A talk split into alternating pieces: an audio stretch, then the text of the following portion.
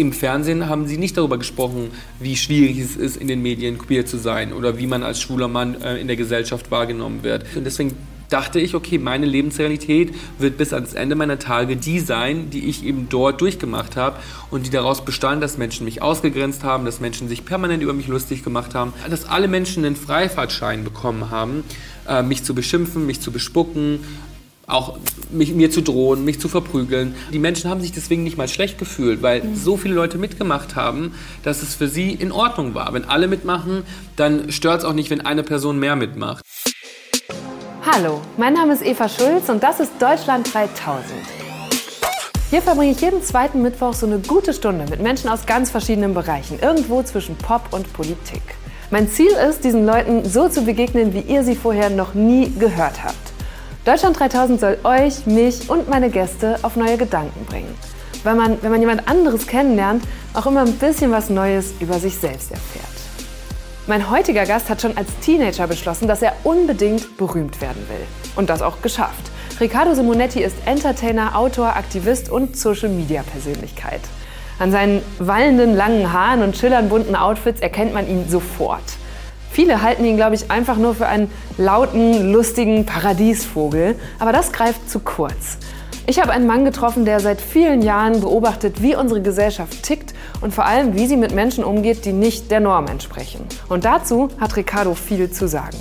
Er versucht ganz bewusst, viele unterschiedliche Gruppen zu erreichen. So sehen wir ihn vielleicht als Gastgeber im Salon Simonetti in der ARD-Mediathek, folgen ihm auf Instagram oder fiebern mit, wenn er bei Wer stiehlt mir die Show mitspielt. Und unsere Omas kennen ihn als Schauspieler aus Notruf Hafenkante oder als Gastmoderator im ZDF-Fernsehgarten. Es gibt in Deutschland nicht viele Leute, die so vielseitig unterwegs sind und auch nicht viele, die so viel Hass und Häme abbekommen. Wie geht Ricardo damit um und warum war es für ihn trotzdem immer klar, dass er auf Bühnen und in die Öffentlichkeit gehört? Das erzählt er jetzt. Hier kommt eine gute Stunde mit Riccardo Simonetti. Oh, und diese Folge gibt es übrigens auch wieder als Video. Falls ihr sie euch also nicht nur anhören, sondern auch angucken wollt, findet ihr den Link in den Show Notes.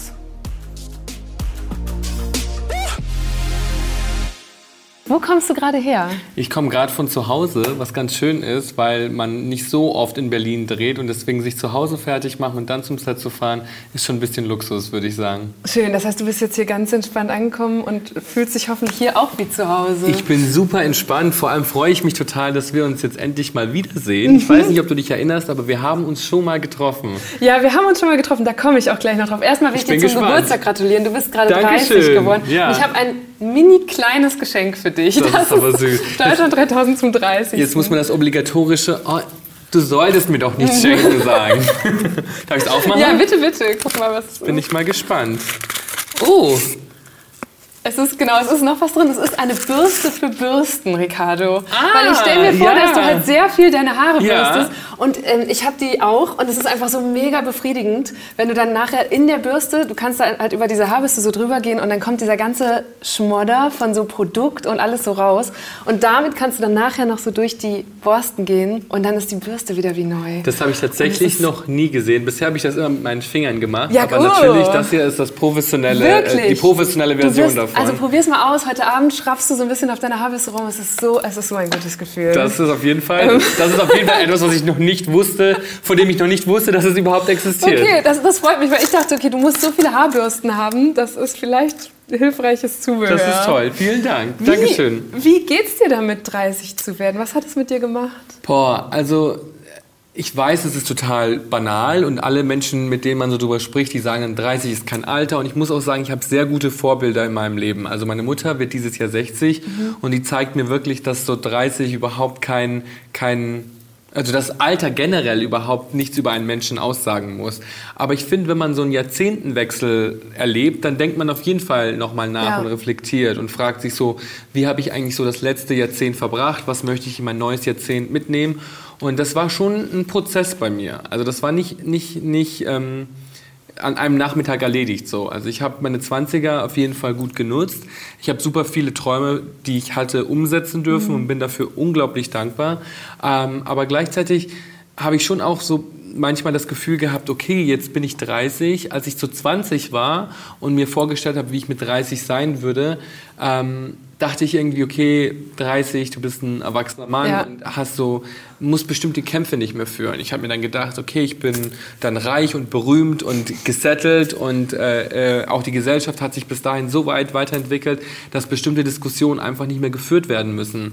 Und jetzt zehn Jahre später bin ich da, wo ich, ähm, wo ich sein wollte und merke aber, dass ganz viele Kämpfe, gerade auf gesellschaftlicher Ebene, immer noch, immer noch geführt werden müssen, Tag für Tag. Und wenn ich mir manchmal so Facebook-Kommentare angucke, die unter meinen Bildern stehen, dann erinnert mich das total an meine Jugend in Bad Reichenhall zu Hause. Und das sind oft dieselben Sachen, die man da zu lesen bekommt.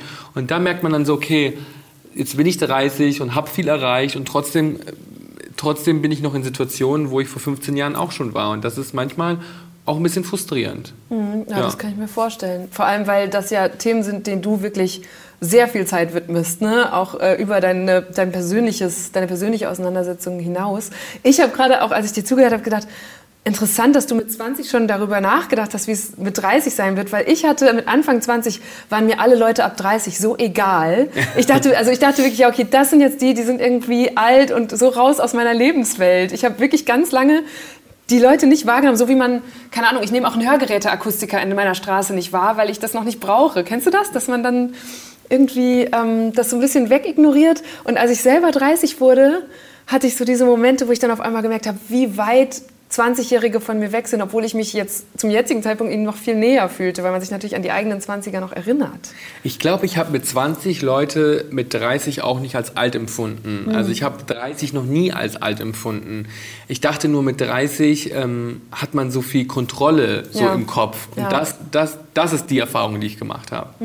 Und hast du Kontrolle im Kopf jetzt? In gewissen Situationen schon. Zum Beispiel eine Sache, die, die man mit 20 hat, die man mit 30 dann vielleicht ein bisschen zur Seite schieben kann, ist so die Chance, alles zu verkacken. Weil wenn du 20 Jahre alt bist, gerade aus dem, also ich kam gerade aus der Schule und äh, habe Abi gemacht, dann weißt du, okay, du hast noch so viel Zeit vor dir und so viele Chancen, die du irgendwie nicht richtig nutzen kannst. Und mit 30 hast du zumindest ein bisschen Erfahrung darüber, was du gemacht hast und weißt, okay, ähm, so, so die Chance, Dinge nicht so glücken zu lassen, die hat man vielleicht doch mal wahrgenommen. Und das ist auf jeden Fall ein gewisses Gefühl von Leichtigkeit, das einen begleitet. Und jetzt hast du es gerade schon gesagt, wir sehen uns heute tatsächlich zum zweiten Mal. ja so gespannt, ob du dich auch noch dran Ja, natürlich erinnere ich mich So. dran. Ich freue mich wirklich, dass du dich dran erinnerst. Das ist, glaube ich, tatsächlich zehn Jahre her. Ja. Und du hast mir die Augenbrauen gegelt, als wir uns vor zehn Jahren gesehen haben. Und ich habe das Oh rausgesucht. Gott, ich will es gar nicht sehen. Doch, doch, doch. Ich, hab so, ich, ich glaube, es war so lange auf YouTube und irgendwie, jetzt gibt es Ja, das ja. nicht mehr auf YouTube und deswegen war ich so Man kann erleichtert. es schon noch finden, Kann man es man noch finden? Ich habe es, glaube ich, nicht mehr. Ich habe ich hab mal danach gesucht und habe es nicht mehr Also man muss gefunden. dazu sagen, das war für mich war es mein erster Reporterinnenjob und es ging damals um äh, queeres Feiern und wir, haben uns, wir sind uns in München begegnet. Pass auf, hier ist es. Gegelte Augenbrauen? Ja, un unbedingt. Das Wundermittel. Ist Queer Party so, dass man auch ein bisschen übertreiben darf beim Make-up? Also könnte ich da jetzt mit Blitzen auftauchen? So, sollen wir dir einen Blitz schminken? Ja, total, unbedingt. Also es ist jetzt nicht die, die Queer Party im Berliner Style, dass da Leute auf der Tanzfläche vögeln oder so, gell? Das ist einfach das der Bar. Schade eigentlich, dass das da nicht passiert also ich ist. habe da schon sowas erlebt. Ich war in normalen Clubs in Berlin, da wurde auch auf der Tanzfläche gevögelt. Also es hat, glaube ich, weniger was mit der Okay, Szene krass. zu tun als mit der Stadt. Wie seid denn ihr früher feiern gegangen, als ihr noch auf dem Dorf gewohnt habt? Man hat auf Hetero-Partys schon auch so Spaß gehabt. Da hat man dann eher mit seiner besten Freundin so auf dem Klo geknutscht und so. Okay. Das ist alles so Und peinlich. die, hast du dich schon zu Schulzeiten geoutet? Da gibt es ja eigentlich nichts zu outen. Also es ist ja, ich mache ja einfach nur das, was mir Spaß macht. Und deswegen ähm, sind es eher so die optischen Erscheinungen, die polarisiert haben. Ich musste mir auch mal die Nase brechen lassen. Also so ähm, Wirklich? jetzt auf dem Dorf zu, ja schon. Das ist auf jeden Fall, fühlt sich an wie ein anderes Leben. Ja, du warst genau diese Anfang 20, von denen du gerade gesprochen Ja, hast. ich kann ne? mich noch sehr gut daran erinnern. Ähm, Lisa, die andere Person in dem Video, hat mich damals gefragt, ob ich Lust hätte, bei diesem Beitrag dabei zu sein.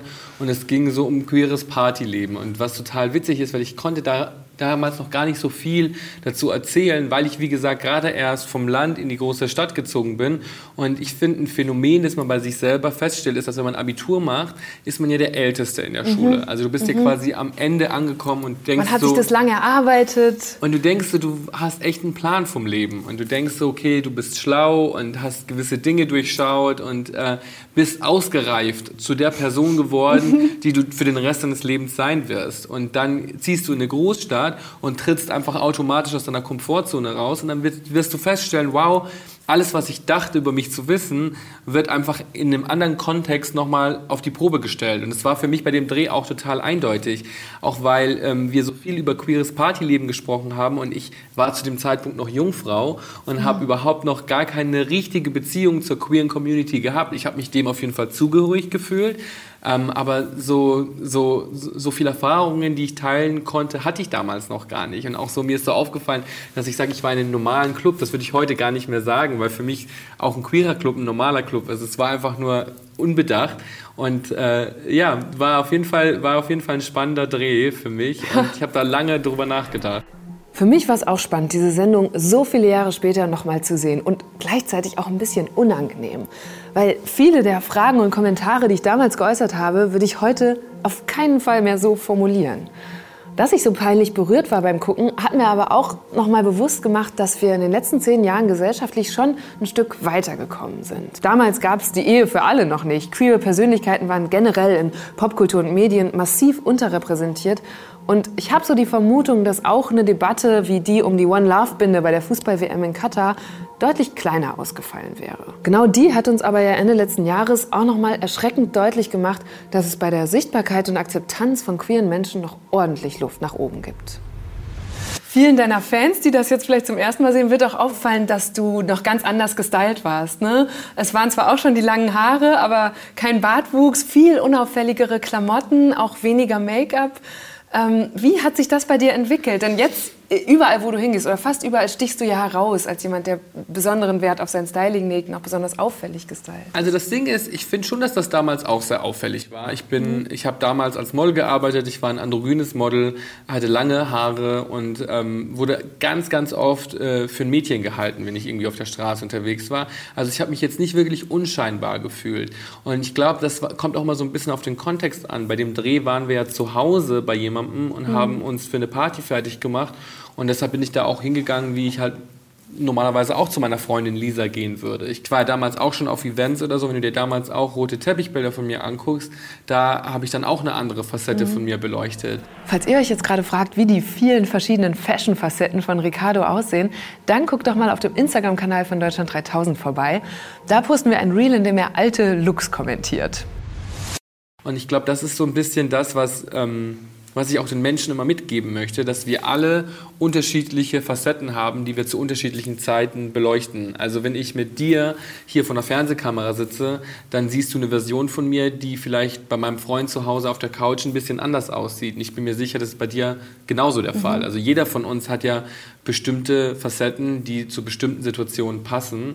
Und ich war damals aber schon ziemlich genau der Mensch, der ich auch bin. Klar habe ich mich weiterentwickelt, aber ich, ich habe schon... Ähm, schon genau gewusst, was es bedeutet, in der Gesellschaft anzuecken oder von der Gesellschaft verurteilt zu werden. Und ich hatte dieses Jahr oder vergangenes Jahr auch äh, mein zehnjähriges Abiturklassentreffen. Mhm, mhm. Und dort habe ich mir so eine Abi-Zeitung geschnappt und habe so ein bisschen geguckt, was die Leute über mich geschrieben haben, meine Zitate durchgelesen. Und ich war einfach so erschreckend genau der Mensch, der ich dann auch heute geworden bin. Ha. Und es war fast schon erschreckend zu sehen, einfach, okay, dass man mit 17, 18 ähm, schon so nah dran war an der Person, die man auch jetzt ist. Aber ich glaube, ein bisschen was hat auch damit zu tun, dass ich immer der Gesellschaft zeigen wollte, was ich mir wünsche. Ich habe mal als Kind so ein Zitat von Madonna gelesen, die gesagt hat, die meisten Menschen im Leben bekommen nicht, was sie wollen, weil sie nie aussprechen, was sie wollen. Mhm. Und das hat mich von Tag eins an dazu zu einer Person gemacht, die allen Menschen gesagt hat, was ich erreichen möchte, wo ich hin möchte im Leben, wie ich leben möchte und dass ich eben, dass ich eben eine Person sein möchte, die vor einer Kamera steht, die performt, die entertain. Und deswegen sind ja auch solche Sachen passiert. Deswegen hat Lisa damals mich gefragt, ähm, ob ich bei diesem Dreh dabei mhm. sein möchte und nicht irgendeinen anderen Freund, weil sie wusste, hey, das könnte dir Spaß machen, das könnte dein Ding sein. Und ich glaube da bis heute ganz fest daran, dass man nur das bekommt, was man möchte, wenn man auch mutig genug ist, das auszusprechen. Ich finde es ganz interessant, was du sagst, weil ähm, ich habe so viel darüber nachgedacht jetzt im Vorfeld, dass du, du beschreibst in, in anderen Gesprächen oder auch in deinem Buch, äh, dass du halt auch gemobbt worden bist als Jugendlicher. Und dass man, ähm, oder ich habe so die Vermutung oder die Beobachtung dann, dass man, wenn man so heraussticht wie du, dann wird man auf einem Schulhof dafür bestraft, aber auf einer Bühne dafür belohnt. Ne? Also der, der Star, der du jetzt bist und der, auch dieser gestylte Star, den wollen ja auch alle sehen. Und ähm, auch darin bist du ja eigentlich Vorbild. Du hast gerade gesagt, im Wohnzimmer ziehen sich Leute anders an, vielleicht als wenn sie auf die Straße oder zur Arbeit gehen. Aber ich glaube, dass viele Leute auch dich angucken und denken, oh, ich wäre auch gern so mutig, mich so zu stylen, aber traue mich das nicht, weil Leute mich dann irgendwie angucken und es dann wieder eher die Schulhofsituation ist. Ich glaube, dass man teilweise auf dem Schulhof ein größeres Vorbild sein kann als eine Medienperson. Also ich merke das selber so, dass man ganz viel Macht über sein Umfeld hat, mhm. wenn man auch im Hier und Jetzt solche Dinge tut. Also wenn man sich zum Beispiel in einer Kleinstadt auffällig stylt, dann ähm, eckt man damit natürlich sehr an, weil viele Menschen das nicht gewohnt sind. Aber gleichzeitig zeigt man auch automatisch anderen Leuten, hey, es ist auch völlig in Ordnung, wenn man sein Ding durchzieht und sich so anzieht, wie man sich anziehen möchte. Und ich glaube, manchmal ist das vielleicht mit den Medien ein bisschen weiter weg. Also klar, habe ich viele Menschen, die mir sagen, wow, ich wäre auch gern so mutig wie du, aber trotzdem bin ich eine Projektionsfläche, die sie im Fernsehen verfolgen. Und ich glaube manchmal, wenn man so jemanden auf der Straße sieht, im Alltag sieht, in einem Restaurant sitzen sieht, der irgendwie außergewöhnlich mhm. aussieht, dann hat das vielleicht manchmal sogar noch eine größere Strahlkraft. Ich habe auch gedacht, als ich jetzt ähm, viele, viele Videos und Bilder von dir nochmal gesehen habe, du bist so gut darin, dich zu inszenieren. Und ich meine nicht, dass, dass es unauthentisch ist, sondern du weißt immer genau, so muss ich jetzt gerade sitzen oder stehen, wenn ein Bild von mir gemacht wird oder ich aufgenommen werde. Du musst ja unheimlich viel Zeit vom Spiegel verbracht haben in deinem Leben, um das zu lernen. Also mir macht das in erster Linie Spaß. Das mhm. ist schon mein Naturell. Neulich war ich bei einem Dreh und wurde gerade geschminkt und es lief im selben Zimmer lief Germany's Next Topmodel, mhm. Folge 1, also von, von, so, von der aktuellen Staffel. Ja. Und da sind so viele Mädchen hingegangen, die irgendwie noch nie auf hohen Schuhen gelaufen sind, die total Panik hatten, auf diesem Laufsteg zu laufen, die das gar nicht genossen haben, die echt auch nicht so gut gelaufen sind und die danach aber kommen und sagen, eigentlich fand ich es ganz gut. Und das war zum Beispiel was, was in meinem Leben niemals der Fall gewesen wäre. Ich wäre niemals irgendwo hingegangen, ohne es vorher tausendmal in meinem Kinderzimmer geübt zu haben. Also ich, alle Dinge, die ich, die ich heute mache, die habe ich in meinem Kinderzimmer perfektioniert. Ich habe ähm, bin da, habe dort meinen Laufsteg äh, geübt, habe dort Serien geguckt, auf Pause gedrückt, die Dialoge nachgespielt, habe Texte einstudiert, habe meine ersten Reden gehalten. Ich habe mich darauf so vorbereitet. Ich weiß noch ganz genau, als ich mein erstes Fotoshooting hatte, meinte der Fotograf zu mir, wow, ich kann nicht glauben, dass das dein erstes Fotoshooting ist. Das hast du doch bestimmt schon hundertmal mhm. gemacht. In meinem Kopf ja, in der realen Umsetzung noch nie. Und ich glaube, dass das auch so ein bisschen dieser Ansporn war, den ich hatte, weil, weil ich wusste, dass es nicht reicht, einfach nur anwesend zu sein. Und ich wusste auch, dass ich nicht besetzt werde, wenn ich nicht überdurchschnittlich gut in etwas performe. Und ich glaube, das ist so das ist so, so eine Erkenntnis, die dem widerspricht, was du vorhin meintest mit, dass du auf dem Schulhof dafür bestraft wirst und mhm. auf der Bühne ähm, dafür gefeiert wirst. Ich habe das ganz lange auch geglaubt. Ich habe auch ganz lange gedacht, dass ähm, mein Schulhof ich quasi all diese Dinge durchmachen musste, damit mein Star-Ich dafür gefeiert werden kann. Aber ich merke selber, dass auch in dieser Branche immer noch so viele Steine in den Weg gelegt werden, weil man anders ist, weil man anders aussieht, weil man ein geschminkter schwuler Mann ist, der ähm, auch bewusst über queerpolitische Themen spricht. Und da, man, da liegen noch so viele Steine im Weg, die man am Anfang gar nicht gesehen hat. Ich dachte mhm. auch bei dem, was ich erreicht habe, bei all den Sachen und Projekten, in denen ich mich schon bewiesen und behauptet habe, da dachte ich, spielt das irgendwann keine Rolle mehr. Und jetzt bin ich da, wo ich bin und muss trotzdem mich noch dafür rechtfertigen, geschminkter Mann zu sein. Und krieg trotzdem noch von, von Menschen gesagt, okay, es wäre super, wenn du äh, vielleicht weniger feminin gekleidet kommst oder wenn du weniger Make-up trägst. Und ich denke mir dann so, das ist so, das ist so eine Respektlosigkeit, die man, die man nicht vermutet hätte, dass sie in dem, in mhm. dem, an dem Level immer noch an den Tag gele gelegt wird.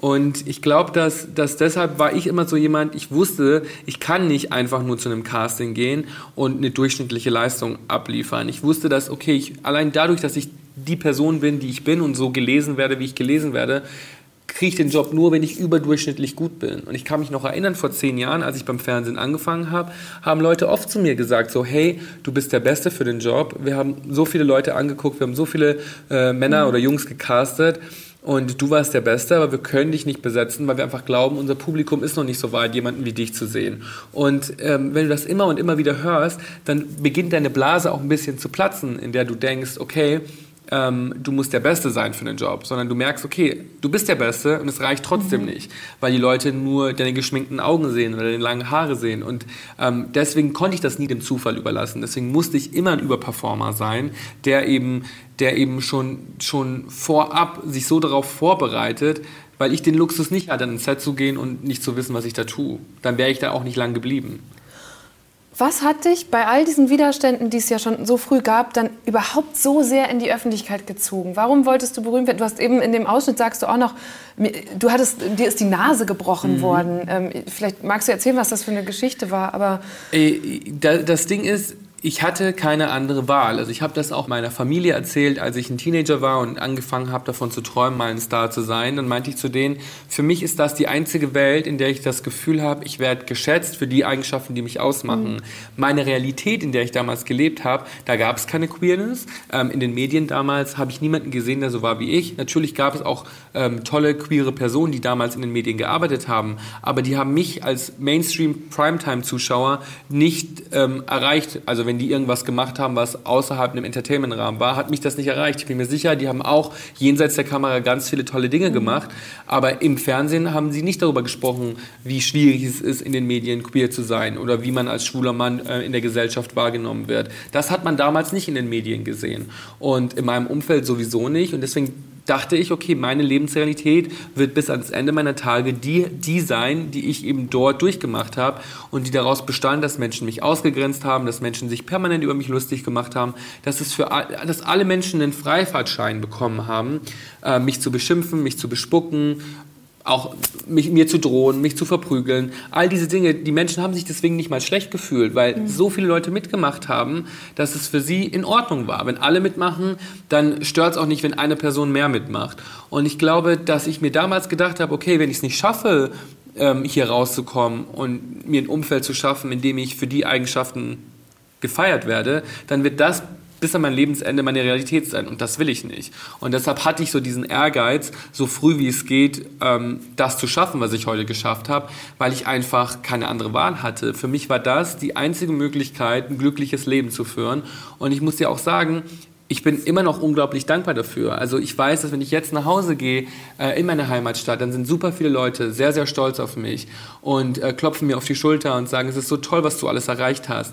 Ähm, das hat aber auch ganz viel damit zu tun, dass ich eben ähm, dass ich Status bekommen habe, dass mhm. ich von der Gesellschaft als wertvoll angesehen werde, weil ich ähm, berühmt geworden bin. Ich weiß nicht, ob alle Menschen mir auf die Schulter klopfen würden, wenn ich im selben Ort wohnen geblieben wäre und Englischlehrer geworden wäre und deren Kinder in Pailletten-Outfits unterrichtet hätte. Ich weiß nicht, ob das dann alle so super finden. Und ich glaube schon, dass man heutzutage immer noch in einer sehr privilegierten Situation ist, wenn man als ähm, ja, als marginalisierte Menschengruppe äh, oder Vertreter einer solcher Gruppe ähm, Berühmtheit erlangt, dann ist es, dann bist du für viele wieder in Ordnung. Aber ich glaube, dass wenn man das nicht schafft, dass es nicht automatisch heißt, dass du dieselben Freiheiten genießt mhm. und denselben, denselben Luxus hast, du selbst sein zu können. Glaubst du, dass es in der Zwischenzeit einfacher geworden ist, queer zu sein auf dem Land, insbesondere als junger Mensch? Das ist eine sehr komplexe Frage. Auf der einen Seite sehe ich schon, dass sich viele Dinge verändert mhm. haben, sowohl medial als mhm. auch gesetzestechnisch. Ähm, heutzutage haben wir sehr viel Social Media. Das ist was, was es zu meiner Zeit noch nicht so ja. gab. Und du kannst dir selber Vorbilder suchen. Selbst wenn du ganz woanders wohnst, kannst du dir Menschen suchen, die über die Dinge sprechen, ähm, die, die dich beschäftigen. Auf der anderen Seite glaube ich schon, dass der Preis immer noch genauso hoch ist, den man bezahlen muss, wenn man in der heutigen Zeit man selbst sein muss. Ich habe immer das Gefühl, die Gesellschaft entwickelt sich in so zwei Blasen. Die eine, die eine Blase möchte alles richtig machen, mhm. super tolerant sein, ganz viel Rücksicht nehmen und die andere Blase lehnt das alles ab, hat Angst, in der anderen Blase nicht mehr stattfinden zu können. Möchte äh, nichts damit zu tun haben und diese Blasen driften so voneinander weg.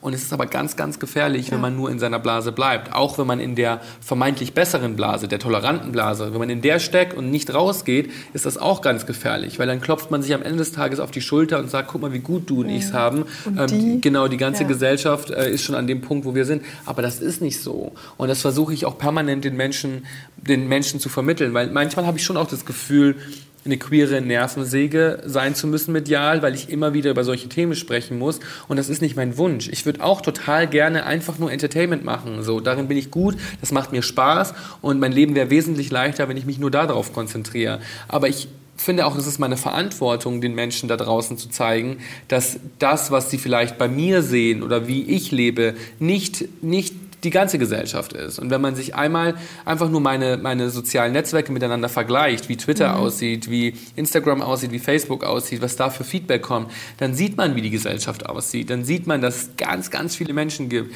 die noch so viele Probleme damit haben. Einfach nur, weil ich, weil ich Make-up trage. Also da geht es ja noch nicht mal um was Politisches. Da geht es ja wirklich um sowas ganz Banales wie Make-up tragen. Und was das für Kommentare mhm. hervorruft. Und das muss man den Leuten zeigen, weil die Leute, die dann sowas lesen, die denken dann oft immer so, das sind ganz hinterwäldlerische Menschen, die leben ganz weit weg, die sind ganz weit weg von mir. Das stimmt nicht. Das sind ganz normale Menschen, die sind total gut sozialisiert, die wohnen auch in Großstädten, die können bei dir um die Ecke wohnen, die können mit dir auf die Arbeit gehen, die können mit dir in der U-Bahn sitzen.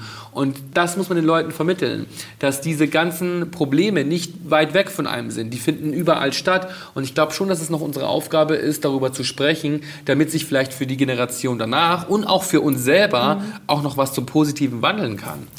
Und wie kann man diese beiden Blasen wieder näher aneinander bringen oder wie in den Austausch? Was macht dir da vielleicht auch Hoffnung? Also ich glaube, in erster Linie ist es wichtig, dass man nicht nur zu einem Publikum spricht, das einem wohlgesonnen ist.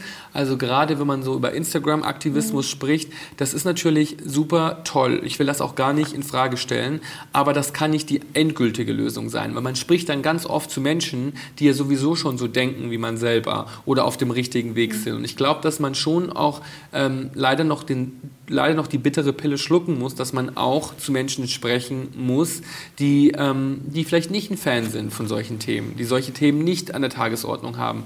Ich glaube, deshalb ist es mir zum Beispiel persönlich super wichtig, auch in Medien stattzufinden oder Themen anzustoßen, ähm, von denen ich weiß, dass das Publikum sowas nicht jeden Tag hört. Deswegen fühle ich mich auch im öffentlich-rechtlichen sehr wohl, mhm. wo man vielleicht doch auch eine Zuschauerschaft hat, die ein bisschen älter ist, als, als zum Beispiel ich es bin.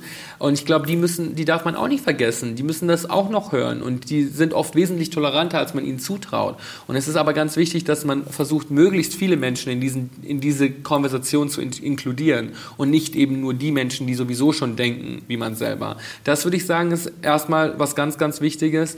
Und natürlich, dass man auch Verständnis füreinander hat, weil heutzutage ähm, sind wir auch sehr schnell darin, Menschen zu verurteilen, zu canceln, in Schubladen zu stecken. Und dann steckt man jemanden, der was sehr, sehr Böses tut, mit voller Absicht, in dieselbe Schublade wie jemanden, dem vielleicht ein unangenehmer Fehler passiert ist. Und ich glaube nicht, dass beides gleich bewertet werden muss. Und ich glaube, man sollte immer versuchen, Verständnis zu haben, sollte versuchen, Verständnis für die Situation haben, aus der mein Gegenüber kommt. Ich spreche jetzt von alltäglichen Dingen, mhm. nicht von sehr radikalen Dingen. Ja, ich frage mich also gerade, so, wo endet dein Verständnis? Ja, schon bei radikalen Dingen. Also wenn man versucht, Menschen absichtlich weh zu tun oder mhm. Menschen zu beschneiden, dann habe ich kein Verständnis. Wenn mal jemandem ähm, ein falsches Wort, eine falsche Bezeichnung, ein, falscher Prono ein falsches Pronomen rausrutscht und ich sehe aber, dass die Person schon auf dem richtigen Weg ist, dann habe ich schon Verständnis. Und dann muss ich auch nicht aggressiv reagieren. Ich finde schon, dass mit so einem Grundverständnis von Empathie, dann äh, kann man auch Dinge ganz anders klären. Ich fand es jetzt bei meiner Vorbereitung sehr interessant zu sehen, wie aus dem It-Boy und Influencer, der Ricardo in den ersten Jahren war, mit der Zeit auch ein Aktivist geworden ist. Er engagiert sich für Organisationen wie Jugend gegen AIDS oder UNICEF, ist LGBTQ-Botschafter des Europaparlaments und hat einen eigenen Verein gegründet, der die Sichtbarkeit von benachteiligten Gruppen in unserer Gesellschaft stärken soll. Und auch mit seinen Outfits setzt er immer wieder Statements. Zum Beispiel bei den MTV Music Awards vorletztes Jahr in Budapest. Da hatte er so temporäre Tattoos im Gesicht mit Namen von Menschen, die aufgrund von Trans- oder Homophobie gestorben sind. Ich finde es jedenfalls beeindruckend, wie er das beides unter einen Hut bringt. Also auf der einen Seite der fröhlich lockere Entertainer zu sein und auf der anderen der Aktivist mit klarer und ernster Botschaft. Und Regel Nummer eins, und das merke ich gerade in meinem Leben sehr, das Internet und das echte Leben funktionieren ja. nicht immer gleich. Konversationen, die im Internet riesig aufgebauscht werden, sind im echten Leben manchmal viel schneller aus der Welt geschafft, weil man Vibes spürt. Und Vibes darf man nicht unterschätzen. Man kann spüren, ob eine Person die Dinge, die er oder sie gerade sagt, böse meint oder ob da vielleicht einfach nur eine Unwissenheit dahinter steckt. Und ich glaube, deswegen darf man die Internetgesprächskultur nicht automatisch analog auch aufs echte Leben beziehen. Also manche Konversationen, die im Internet eskalieren, müssen auch eskalieren, aber im echten Leben kann man vielleicht Dinge auch anders lösen. Wie erklärst du dir die Zügellosigkeit mancher Menschen, User im Internet? Das sind ja auch Grenzüberschreitungen. Du dokumentierst das, was du an Hass, an Drohungen, an Beleidigungen bekommst. Also in erster Linie glaube ich, dass die Menschen sich nicht bewusst sind, dass sie da was Falsches machen. Also ich glaube, jemand, der homophob ist und der, der seiner Meinung irgendwie freie Luft macht, indem er ganz viele homophobe Dinge schreibt, der checkt nicht, dass das gerade was ist, was sich nicht gehört, was man nicht darf, was auch rechtlich, by the way, ähm, verboten ist, sondern äh, der fühlt sich in seiner Meinung ja so im Recht, dass es auch völlig normal und in Ordnung ist, diese Meinung kundzutun. Mhm. Und ich glaube, dass man Menschen manchmal vermitteln muss, okay, das, was du da gerade als Meinung verkaufst, ist aber oft gar keine Meinung, sondern das ist einfach nur Hetze, Aggressivität, Beleidigungen und nur weil du denkst, dass das richtig ist, ist das nicht automatisch in der ganzen Gesellschaft richtig. Und ich glaube, dass die Leute, die da oft so laut sind, sind das vor allem, weil sie eben denken, hä, aber das darf ich doch, das ist nicht falsch. Und so wie ich denke, ist richtig, so wie du bist, das ist mhm. falsch. Und ich glaube, das macht die ganze Sache oft so kompliziert, weil niemand würde von sich aus sagen, I'm the bad guy. Ich bin der Böse, der im Internet rumstenkert und Leute Stimmt. unnötig angreift. Ja. Alle denken, sie machen die Welt besser. Die, machen, die denken, sie machen die Welt besser, indem sie andere Menschen fertig machen. Die denken, sie haben damit was Gutes für die Gesellschaft getan. Und das macht die Sache so verzwickt, weil man plötzlich in der, in der Gesellschaft, in der wir heute leben, ist das Label guter Mensch zu sein, ist das wertvollste Gut, was wir haben.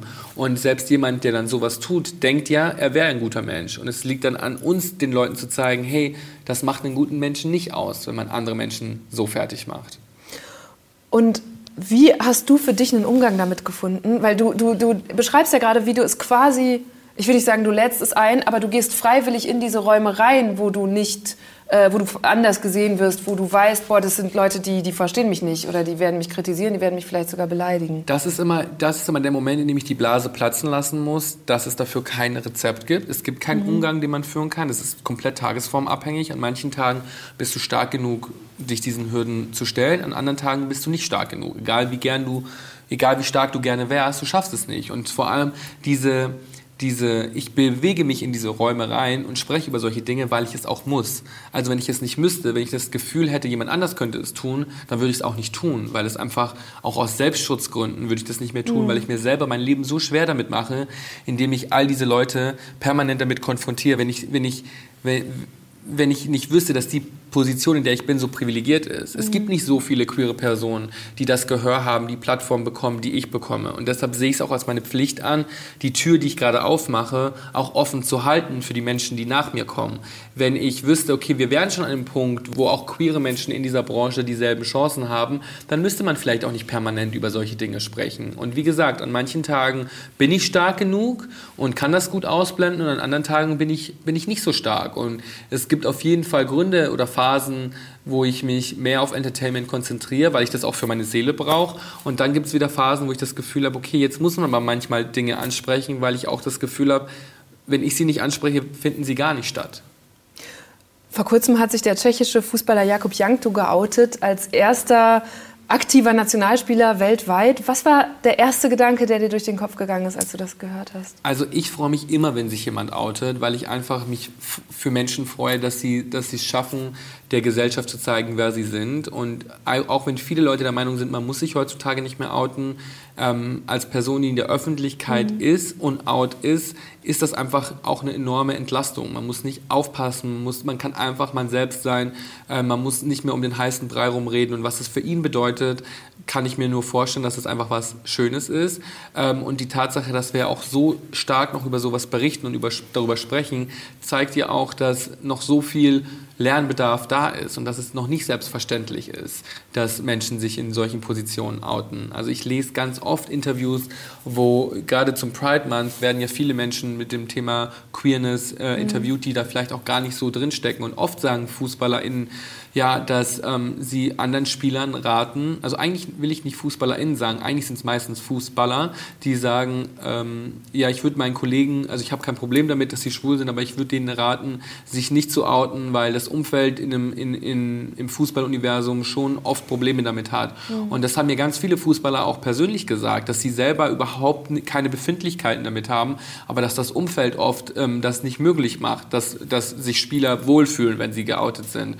Und solange das so ist, glaube ich, dass ein Coming Out gerade in so einer Bubble immer noch auch enorm viel bewirken kann. Und ich freue mich einfach, wenn, wenn ich das vielleicht selber auch noch miterleben darf, dass ähm, Leute keine Angst mehr davor haben müssen, sich zu outen und der Welt zu zeigen, wer sie sind und wie sie lieben. In dem Video, das wir vorhin geguckt haben von vor zehn Jahren, da hast du gesagt, eigentlich gibt es ja gar nichts zu outen oder es ist nicht deine Sexualität, die den Leuten irgendwie aufstößt, sondern dass du ein geschminkter Mann bist. Mhm. Und das hat mich zum Nachdenken gebracht in der Hinsicht, weil meiner Beobachtung nach, musst du gleich mal sagen, ob das stimmt, sind es ja vor allem Männer, die dir sowas schreiben. Fühlen die sich provoziert? Ist das irgendwie ein Angriff auf Männlichkeit, wenn da ein Mann mit Glitzer auf den Augen, wie du jetzt hier sitzt, vor ihnen steht? Also ich glaube schon, dass viele Männer sich nicht bedroht fühlen, aber sie sehen, dass, dass, dass man, sie haben sich so hart ihr Bild von Männlichkeit erarbeitet, ganz viele Dinge unterdrückt, Gefühle weg mhm. zur Seite geschoben, um an dem Bild festzuhalten, das sie brauchen, um als männlich gesehen zu werden. Und wenn sie dann sehen, dass jemand kommt, der so vermeintlich feminin ist, wie ich es bin, und sich aber trotzdem wohl als Mann fühlt, dann, dann, dann glaube ich schon, dass viele Leute dadurch getriggert werden und sagen, warum dann die ganze harte Arbeit? Wofür habe ich dann jahrelang ja. meinen Frust zur Seite geschoben? Wofür habe ich jahrelang an dieser männlichen Fassade gearbeitet, wenn dann jemand kommt und einfach Eyeliner Eyeliner tragen kann und über seine Gefühle sprechen kann und trotzdem äh, als Mann gesehen wird. Das ist bestimmt ein Teil. Aber ich glaube schon, dass man der Gesellschaft auch den Zahn ziehen muss, dass nur Männer sowas schreiben. Also es sind auch ganz viele Frauen dabei, da sind ganz viele Mütter dabei, ähm, die kleine Kinder haben, die Söhne haben, die echt krassen homophoben Bullshit im Internet von sich geben. Und ähm, die sagen, sie würden ihre Kinder nicht mehr lieben, wenn sie so wären wie ich. Oder wenn ihr Sohn mal zu einem Mann heranwachsen würde, der so ist wie ich, würden sie sich in Grund und Boden schämen. Und ich finde das so schlimm, weil diese, also so viele Mütter wie das sind, da werden auch queere Kinder dabei sein. Da werden auch queere Kinder dabei sein. Und man muss sich vorstellen, was das mit einem macht, was das für eine Scham mhm. auslöst, wenn man weiß, dass ähm, die eigene Mutter die Liebe zu dem Kind sofort entziehen würde, sobald man sich von, von dieser Norm davon oder wenn man sich von der Norm abweicht, die sie sich für einen wünscht. Und das löst so viel Schamgefühl in Kindern aus und das tut mir einfach so unglaublich leid. Und ich glaube schon, ähm, dass das ein ganz gesellschaftliches Problem ist und nicht nur Männer betrifft. Eine Sache, Ricardo, die mich an dir wirklich sehr beeindruckt, ist, dass man meinen könnte, jemand, der so viel Mobbing-Erfahrung hat und so viel im Wind steht auch und diesen Gegenwind bekommt, der legt sich so einen Panzer zu. Oder zumindest so ein generelles Misstrauen, dass du, wenn du neue Leute triffst, vielleicht erstmal vorsichtig bist. Aber du machst den gegensätzlichen Eindruck, du scheinst immer erstmal Gutes in Leuten zu vermuten. Wie machst du das? Wie hast du dir das bewahrt? Also ich glaube, dass man schon eine gute Menschenkenntnis hat und man mhm. spürt schon wesentlich schneller, ob das eine Person ist, der man sich öffnen kann oder ob das vielleicht jemand ist, der damit ein Problem hat, wie man ist, wie man ist. Und ich glaube, ich versuche mich generell ein bisschen frei davon zu machen, wie Menschen einen wahrnehmen, weil man es ja oft eh nicht ändern kann. Mhm. Und ich denke mir dann so, ich möchte mein Ding durchziehen. Das war schon seit Tag eins meines Lebens mein großer Traum, ich selbst sein zu dürfen.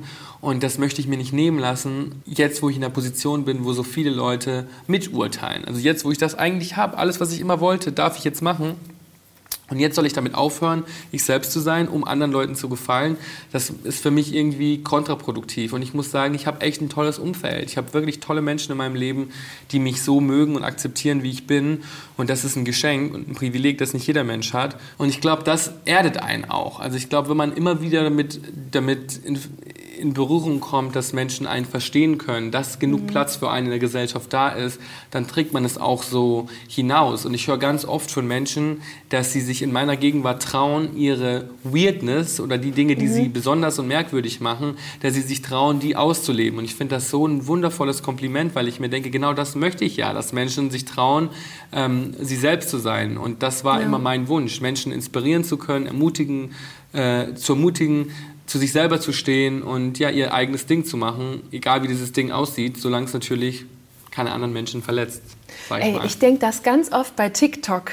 So, also, ne, das ist ja auf TikTok gehen ja oft Menschen viral, die eben keine Promis oder Influencer sind, sondern einfach mal äh, gerade Spaß mit ihren Freunden oder ihren Partnern oder ihren Familien haben. Und da sieht man so, dass Leute mit ihren liebsten und engsten Vertrauten so herrlich albern sein mhm. können. Ich finde, das ist auch ein Zeichen von Nähe und Liebe und Vertrauen, dass man so goofy ist und albern.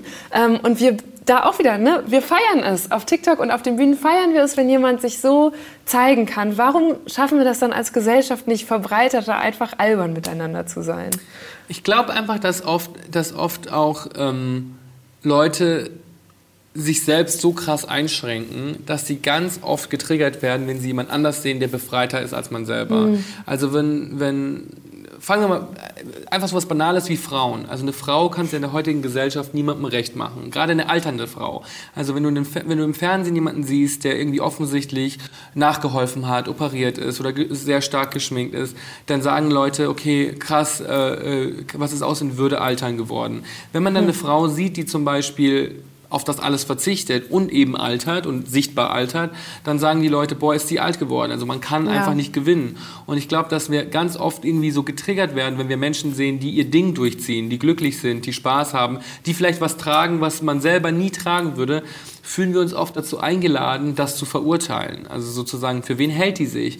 Und ich glaube, manchmal muss man muss man selber sich fragen, okay, warum triggert mich das so? Wenn ich ein Mensch bin, der zufrieden mit sich ist und seinem Leben ist und den Dingen, die man tut, dann, dann juckt es einen kaum, was andere Leute tun. Also ich, ich bin viel zu sehr mit mir selbst beschäftigt, als dass ich mich darüber aufrege, was irgendjemand auf der Straße trägt. So, ich finde mhm. das toll, wenn ich jemanden sehe, der außergewöhnlich auf der Straße angezogen ist. Es muss nicht mein Geschmack sein, aber ich finde es einfach toll, dass die Person offensichtlich confident genug ist, die Straße lang zu gehen in einem Outfit, ähm, das sonst niemand trägt. So, ich finde das, ich, ich, ich feiere Menschen, die ihr eigenes Ding durchziehen. Und ich glaube, dass das nur daran liegt, dass ich auch selber mir das Recht genommen habe, mein eigenes Ding durchzuziehen. Und ich glaube, wenn mehr Menschen ihr eigenes Ding durchziehen würden, dann würden sich auch weniger Menschen von anderen Menschen getriggert fühlen, die zum Beispiel anders sind, als sie es vielleicht sind. Trigger ist ein gutes Stichwort. Neulich da warst du bei Verstehen Sie Spaß. Oh ja. Ähm, du wurdest, Wundervolle Erfahrung. Du wurdest äh, hinters Licht geführt bei einem Fotoshooting. Und sie haben wirklich, auch da wieder, ne, du warst die ganze Zeit so freundlich. Ich habe mir das angeschaut und ich hatte so zwei, drei Stellen, wo ich gedacht hätte, okay, da hätte ich jetzt angefangen, über die Person, die dich so genervt hat, zu lästern. So, dann hattest du irgendwie Momente mit dem Fotografen, der auch angefangen hat. Und du hast es einfach nicht gemacht. Du, deswegen meinte ich eben, du, hast, du siehst immer das Gute in den Leuten. Wenn wir ein bisschen mehr Wind machen würden, dann würde es besser rüberkommen. Dann haben wir einen großen Flow einfach. Also mich stört mehr Wind nicht. Es dauert dann nur ein bisschen länger mit dem Haare machen. Alles gut bei dir? Mhm. Meine Haare sind jetzt zwar im Arsch, aber hey. Ja, mit den Haaren war es schwierig. Also ich finde das mit dem Wind ist super. Ich mag Manchmal Wind auch. mit den Haaren dann manchmal doch schwierig, ne? Ja, ich glaube, weil wir halt so eine gelegte Frisur hatten. Ah, okay. Und ich glaube, wenn man, also wenn ich gewusst hätte, dass es so viel Wind ist, dann hätten wir halt eine lockere Frisur gemacht, die dann halt mehr fliegt. Jetzt wäre die Chance zu lästern. Das Mädel vom Magazin, sie ist ja auch ein bisschen ähm, bossy, oder? Ja, ich beachte das gar nicht so. Lästerst du wirklich nie oder hast du den Reflex nur gut Doch, unter Kontrolle? Nee, also das Ding ist, natürlich würde ich auch mal lästern, aber mit meinen Freunden zu Hause, wo ich auch weiß, dass jeder genau weiß, mhm. dass das nicht von einem bösen Ort kommt. Aber mit einer Person, die man kaum kennt, zu lästern, würde, würde mir viel zu viel Fragezeichen in den Kopf bringen und lassen, okay, der muss ich jetzt so lange erklären, was ich meine. Und ich finde, wenn man mit seiner besten Freundin oder seinem besten Freund zu Hause ist und auch mal lästert über irgendein Thema, dann weiß die Person genau, wie sie dich zu nehmen hat, weil sie auch weiß, okay, du meinst das vielleicht nicht ganz so böse, vielleicht bist du auch gerade gereizt. Und diesen Vertrauensvorschuss hat man eben nur bei einem persönlichen Umfeld. Und gerade bei einem Job fühle ich mich auch nicht so schnell getriggert, weil die Realität viel schlimmer ist. Also so, bei Verstehen Sie Spaß war so eine Person dabei, von einem Magazin, die besonders nervig war. Und ich werde, seitdem ich 16 bin, jede Woche für ein Magazin fotografiert und da sind so oft VertreterInnen dabei, die noch wesentlich nerviger sind, die noch mhm. wesentlich übergriffiger sind, dass man auch manchmal sich nicht so schnell davon provoziert fühlt. Also das, da, da, muss schon mehr passieren, dass ich eine Person am Set richtig scheiße finde, als dass sie, dass sie ein bisschen nervig ist. Eine Sache, die, glaube ich, auch viele an dir sehr mögen, ist, dass du dich selber über deine eigenen Schwächen lustig machen kannst. Und auch das wieder finde ich gerade, wenn man... Von welchen Schwächen sprichst du jetzt so, genau? weiß gar nicht, was du, du meinst. Ich, ich denke zum Beispiel an so Hashtags wie Ricardo Feld oder ja. dass du selbst, wenn du, was war das, du hast dir mal im Fitnessstudio irgendwie in die Hose gemacht und auch das geteilt im Anschluss. Aber soll ich dir mal was dazu erzählen? Das ist voll die interessante Geschichte. Also ich finde mhm. sie voll interessant. Ich weiß nicht, ob andere Menschen sie interessant finden, aber ich war im Fitnessstudio und ich bin so eine Person, die man natürlich erstmal anguckt und ja, ich bin immer sehr glamorous unterwegs und geschminkt und gestylt. Und mir ist halt echt was Blödes passiert. Ich habe mir halt in, ich musste halt auf Toilette und habe mir in, in einem Auto in die Hose gemacht, weil ich irgendwie auf ganz, ganz schnell auf Toilette muss und es mhm. nicht geschafft habe. Mein Auto ist dann abgestorben und ich musste dann da sitzen und warten, bis der ADAC kam. Und oh dann dachte ich mir, das ist so eine unangenehme Situation, dass ich fast schon drüber lachen kann. Und deswegen mhm. dachte ich mir, warum das nicht mit den Menschen teilen? Das war eine impulsive Handlung, über die ich nicht länger als drei Sekunden nachgedacht habe. Leute, ich war gerade beim Sport und habe gemerkt, ich habe irgendwie so ein komisches Gefühl im Bauch und ich glaube, ich muss auf Toilette, aber ich wollte das irgendwie nicht im Gym machen, wenn ihr versteht, was ich meine. Und deshalb äh, bin ich zu meinem Auto gegangen und wollte ganz schnell nach Hause fahren. Und bis ich beim Auto angekommen war, habe ich gemerkt, oh oh, das, das wird auf einmal dringender, als ich es erwartet hätte.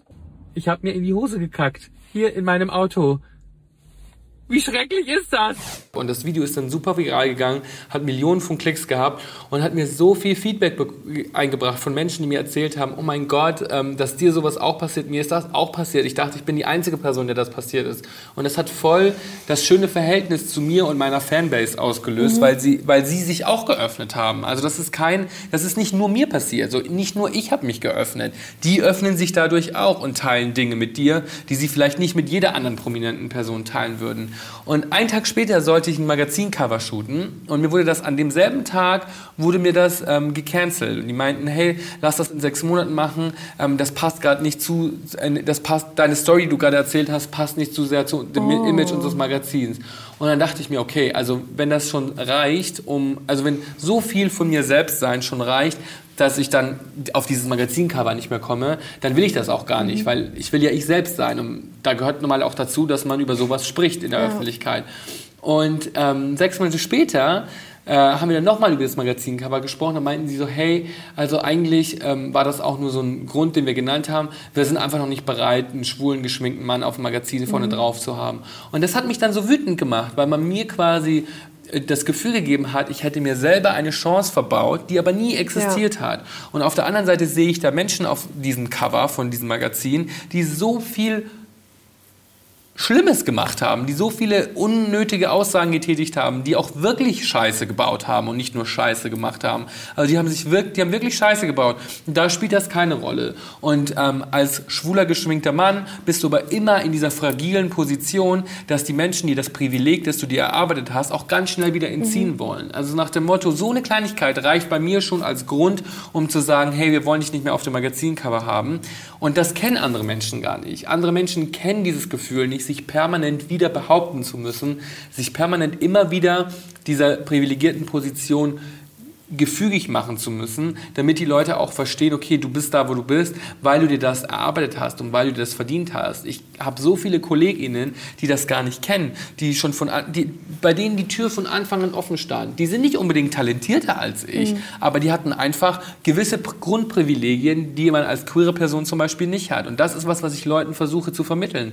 Dass selbst wenn in meinem Leben sich so viel verändert hat und ich auf, keine Ahnung, 30 Magazincovern war und drei eigene Fernsehsendungen habe, ich trotzdem immer noch in die Situation komme, dass Menschen mir ein Nein geben, weil sie noch nicht bereit dafür sind, einen geschminkten Mann auf einem Magazin darauf zu haben, wo man sich eigentlich denkt, Herr, aber das ist doch eigentlich die Welt, die als gutes gutes Beispiel vorangehen müsste und wo solche Sachen keine Rolle mehr spielen. Aber sie spielen sogar da noch eine Rolle. Und wenn sie da noch so eine große Rolle spielen, kann man sich ja vorstellen, wie die Welt aussieht Ja. ohne diese Privilegien. Oder in anderen Berufen Ganz und Branchen, genau. ne? Wie das in, in, in, im Alltag aussieht, in Ja. der normalen Welt, Ja. wo, wo das nicht gang und gäbe ist, dass sowas passiert. Dann kann man sich ja vorstellen, wie die Lebensrealität für Menschen aussieht, die noch U-Bahn fahren müssen, die im Bus sitzen müssen mit dem Querschnitt der Gesellschaft, wie die dann oft behandelt werden. Und das, wenn das selbst auf meinem Level noch passiert, das ist mir so wichtig, das Leuten zu vermitteln, dass das immer noch ein Kampf ist, den ich auch immer noch auch für mich führe. Nicht nur für andere. Nur weil ich in dieser Position bin, bin ich nicht befreit von, von diesen Steinen, die da im Weg liegen.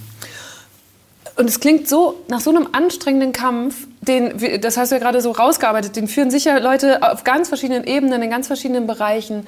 Und die werden ständig gefragt, sich kleiner oder leiser zu machen. Was sagst du denen, wie schaffen sie es, sich aber nicht anzupassen, sondern durchzuziehen? Also ich glaube, ähm, ich glaube, das muss ich denen gar nicht sagen, weil ich glaube, manche Menschen, für die ist es auch besser, sich anzupassen. Also für manche Menschen, die haben auch nicht die Stärke, jeden Tag zu kämpfen. Und ich möchte nicht die Person sein, die, die jemand anderem, der nicht die Privilegien hat, wie ich, zu sagen, hey, sei doch einfach du selbst und riskier Ja, doch ja, einfach, dass du genau. gefeuert wirst. Also ich verstehe jede Person, die vielleicht bestimmte Dinge für sich behält, weil deren Lebensrealität schwieriger ist. Weil meine wird auch schwieriger dadurch, dass ich so bin, wie ich bin. Ich glaube einfach, dass ich den Leuten trotzdem vorleben möchte, dass man auch gewinnen kann und dass man auch man selbst sein kann und ein schönes Leben leben kann, ähm, auch wenn man aneckt, auch wenn, auch wenn immer noch Steine in dem Weg liegen, kann man trotzdem Spaß haben. Der, ich, ich, ich nehme jetzt dein Wort Spaß. Wir machen jetzt nämlich was, was mir immer sehr Spaß macht. Entweder oder Fragen. Du musst Uh. dich entscheiden. Muss ich mich denn entscheiden oder ja, kann ich ja, auch beides nee, nee, nehmen? Du musst dich entscheiden. Was passiert, wenn ich mich nicht entscheiden kann? Du kriegst einen Joker. Hm. Also die erste Frage ist, sammeln oder aussortieren? Sammeln. Was sammelst du zum Beispiel? Sonnenbrillen, Oh, wirklich? Wie Ja. viele hast du? 200 schätzt du? Stück, würde ich sagen. 200. Mhm, Aber ich sammle die auch schon seitdem ich elf Jahre alt Okay. bin. Und äh, generell tue ich mir sehr schwer mit aussortieren. Also so Basics, so einfache T-Shirts oder sowas, die würde ich schnell aussortieren. Aber ich habe, also ich habe eine ganze Wohnung nur mit Archivsachen, die ich getragen habe, weil ich auch felsenfest davon überzeugt bin, dass es später mal eine Ausstellung geben wird oder ein Museum geben wird, die meine Sachen ausstellen. Und deswegen archiviere ich das alles und hebe das auf. Ich trage das manchmal auch mehrmals, logischerweise, weil ich das auch liebe. Aber trotzdem archiviere ich das alles und würde das nie weggeben, auch wenn mir das vielleicht nicht mehr passen sollte, weil ich weiß, das brauche ich für mein späteres Ricardo-Museum. Also muss es aufgehoben werden. Das passt äh, zu meiner nächsten Entweder-Oder-Frage. Neu oder gebraucht? Das ist sowas, wo ich sagen würde, beides, weil es gibt bestimmte Dinge, die ich, die ich neu lieber mag. Aber zum Beispiel mein Hemd heute ist Vintage. Ähm, ich fahre ein gebrauchtes Auto. Ähm, da, ja, dann wäre ich wahrscheinlich, am Ende des Tages würde ich wahrscheinlich doch mehr, mehr gebraucht sagen. Tattoo oder Piercing? Ich habe noch kein Piercing. Ich habe ich hab 13 kleine Tattoos. Hast du ein Piercing? Nee. Ich habe generell, also du, ich habe mir erst mit 30 Ohrlöcher stechen lassen. Ich habe generell ein Problem mit Nadeln? Löchern, die irgendwo in meinen Körper geschossen werden sollen, finde ich ganz. Ähm, Ich habe mir überlegt, ob ich mir ein Nippelpiercing stechen lassen Wirklich? soll, weil ich mir dachte, jetzt bin ich 30 und ich habe manchmal das Gefühl, ich habe noch nie was Verrücktes in meinem Leben getan und ich habe noch, also ich habe noch nie Alkohol getrunken, ich habe noch Hm. nie Drogen genommen, ich trinke keinen Kaffee, ich rauche nicht und dann dachte ich mir, vielleicht brauche ich, ich brauche irgend so einen Kick, ich brauche so einen Kick, der mir das Gefühl gibt, was, was, was getan zu haben, was mein was ich bisher noch nicht getan habe und deswegen dachte ich mir vielleicht ein Nippelpiercing. und was hält dich gerade noch davon ab? ich habe so, ich habe in den nächsten Wochen so viele aufwendige Outfits geplant und hab echt, hab, stell mir die ganze Zeit so vor, wenn ich so ein frisch gestochenes Dann Nippelpiercing habe, dann könnte ich da so hängen raus. bleiben oder Ja. dann könnte ich da irgendwie Oh, mir das, das so rausreißen auf und deswegen oder will ich vielleicht den nächsten Monat abwarten und wenn das durch ist, dann vielleicht. Ich bin vor allem gerade beeindruckt, dass du einen Monat im Voraus deine Outfits geplant hast. Ja, so ein bisschen. Aber ich trage ja auch nicht nur ein Hemd und eine Hose, ne? Also Ja, ja. So, wenn man Also die Sachen, die ich dann trage, müssen natürlich auch geplant werden, weil die müssen ja auch extra angefertigt werden und deswegen kann ich dann nicht um die Ecke kommen und sagen, du morgen, morgen hätte ich Mhm. echt gerne so ein zwei Meter langes Cape. Also muss ich da schon ein bisschen mir ein paar mehr Gedanken aber machen. das heißt, wie läuft das? Hast du so einen Tag im Monat, der dein Kleiderschranktag ist und dann stehst du und suchst dir 15 Outfits aus oder hilft dir jemand dabei? Mhm. Nee, also mein, mein Tipp Nummer eins für alle Menschen ist, kaufe das Outfit oder besorge Mhm. das Outfit, die Gelegenheit kommt schon.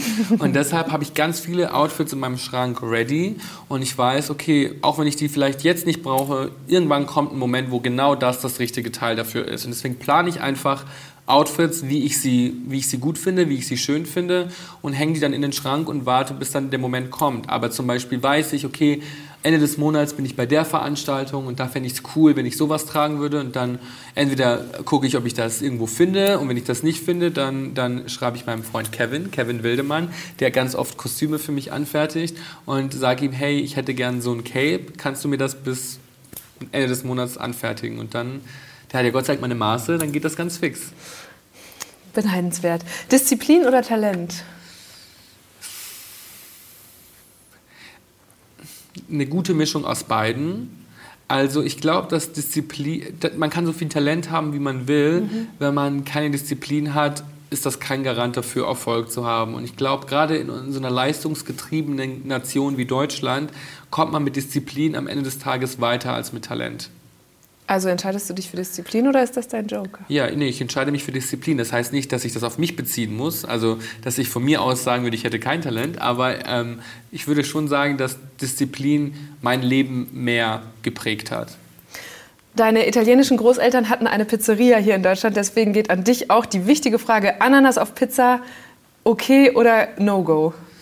Also ich selber, ich selber kenne das nicht so. Also ich bin nicht damit aufgewachsen, Ananas auf Pizza zu essen, aber it's just Pizza. Also wenn es dich glücklich macht, Ananasscheiben oder Gummibärchen, Pommes, was weiß ich, auf deine Pizza zu legen, dann you do you. Also wer bin ich zu sagen, da darf man keine Ananas drauflegen. Ja, es ist ja es ist wieder also, genau so ein Thema, dass das Internet viel strenger sieht ja. als äh, das wahre Leben. Ja, das Internet soll manchmal einfach die Fresse halten. Das glaube ich ist das Beste. Mit wem würdest du lieber mal einen Tag verbringen, Madonna oder Cher? Ähm, ich habe mit Madonna schon mal einen Tag verbracht, beziehungsweise eine Nacht verbracht. Ähm, ich, oh Gott, das hört sich an, als hätte ich mit ihr geschlafen. Ich habe nicht mit ihr geschlafen. Also ich habe mit ihr getanzt. Ich war auf einer Party und äh, es war ihre Aftershow-Party und wir haben mit ihr getanzt. Und ich habe mich auch ein bisschen mit ihr unterhalten. Und ähm, ähm sie war sehr nett. Ich hatte das Gefühl, ich habe das Gefühl, ich habe trotzdem das Gefühl, dass ich mit Cher, dass Cher entspannter ist. Also ich liebe mhm. beide. Ich liebe Madonna und ich liebe Cher. Ähm, aber ich habe das Gefühl, Cher ist mehr so eine Person, mit der man auf der Couch sitzen kann und über 800 Bob Mackie Outfits sprechen kann. Madonna ist, glaube ich, gerade in einem anderen Universum unterwegs. Ich glaube, Madonna ist eher die richtige Person zum Party machen mhm. und Cher ist vielleicht eine, die richtige Person, um so, so auf der Couch zu sitzen und Gespräche zu führen. Und ich könnte mir vorstellen, dass das vielleicht gerade mehr mein Vibe ist, aber ich liebe beide. Jetzt kommen wir in eine Situation, von der ich mir vorstellen kann, dass du die auch schon mal durchdacht hast. Nämlich, stell dir vor, du wärst bei Germany's Next Topmodel und es wäre dieses Makeover angesagt. Dir wird eine neue Frisur verpasst und du wirst sie für den Rest der Staffel tragen müssen. Was wäre schlimmer? Ein Pferdeschwanz oder eine Kurzhaarfrisur? Ja, dann wahrscheinlich schon eine Kurzhaarfrisur, weil einen Pferdeschwanz kann man ja zumindest nach der Sendung einfach wieder aufmachen. Nach der Staffel halt. Nach ne? der Staffel wieder aufmachen.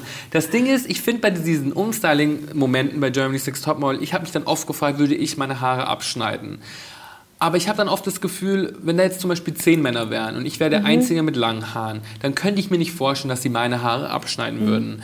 Ähm, die sehen ja oft alle einfach auch gleich aus, muss man einfach so sagen. Die sehen oft alle gleich aus, haben alle lange Haare und natürlich tut es derjenigen weh, die ihre Haare abschneiden muss. Aber ich denke mir dann so, das war echt schon sehr, sehr, sehr oft auch der richtige Schritt für deren Karrieren. Also so, ähm, das ist so eine, so eine ich glaube, so eine Grundhaltung, wie wichtig einem die Haare sein müssen. Also ich denke da zum Beispiel gerade an Kim Nitzdo zurück.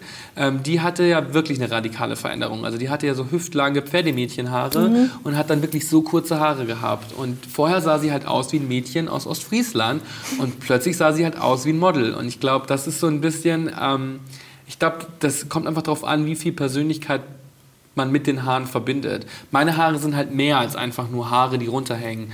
Und ich könnte mir vorstellen, dass... Ähm, dass wenn halt 20 Mädchen 20 mal lange blonde Haare haben, dass dann vielleicht diejenige, die die Haare abgeschnitten bekommt, auch ja, eine andere Chance bekommt als diejenigen, die alle gleich aussehen. Und ich denke mir, ich, ich, ich würde sie auch nicht abschneiden, aber ich habe auch das Gefühl, meine Haare sind auch das, was mich besonders machen würden. Wenn ich meine Haare abschneiden würde, dann würde ich ja wahrscheinlich in dieser Gruppe aussehen wie die anderen Jungs. Und deswegen könnte ich diese Entscheidung nicht so ganz nachvollziehen.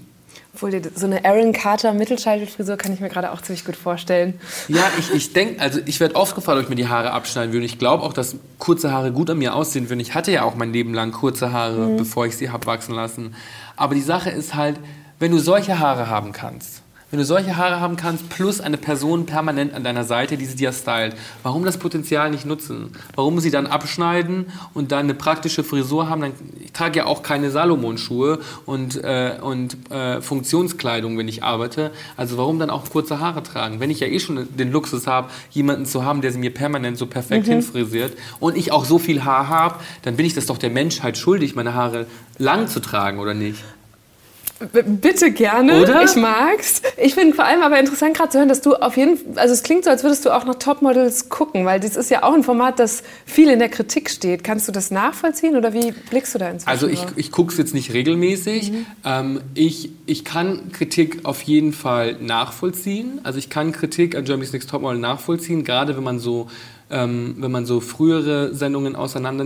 Aber ich finde schon, dass da auch sehr viel Misogynie eine, eine, eine Rolle spielt. Also ich finde schon, dass die Leute es einfach auch lieben, Heidi fertig zu machen und die Leute es lieben, ähm, ähm, irgendwie Frauen runterzumachen. Also ich sehe schon ganz oft Frauen, die auf Instagram posten, dass Frauen machen sollen, was sie wollen und Frauen müssen zusammenhalten und dass dieses Privileg aber nicht allen Frauen zuteil wird. Und wenn es dann darum geht, irgendwie sich über Heidi Klum lustig zu machen, dann wird das ganz oft zur Seite geschoben und das stört mich. Also ich finde, man kann ja Kritik äußern, gerade auch an bestimmten Dingen, aber ganz oft lieben es die Leute einfach zu haten und das ist für mich dann ein Unterschied, ob man eine Kritik äußern kann oder haten kann. Ich finde halt so, ähm, egal wie umstritten das ist, Germany's Next Topmodel ist die einzige Sendung, in der, es, in der Frauen im Mittelpunkt stehen. Also so eine Frau macht die Sendung.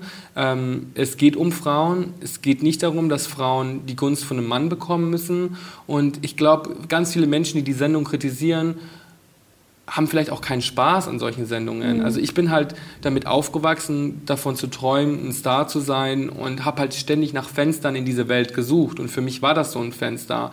Und natürlich sind manche Sachen sieht man nicht gerne, dass Models dünn sein mussten oder ähm, Mädchen irgendwie gesagt wurden, sie mussten abnehmen.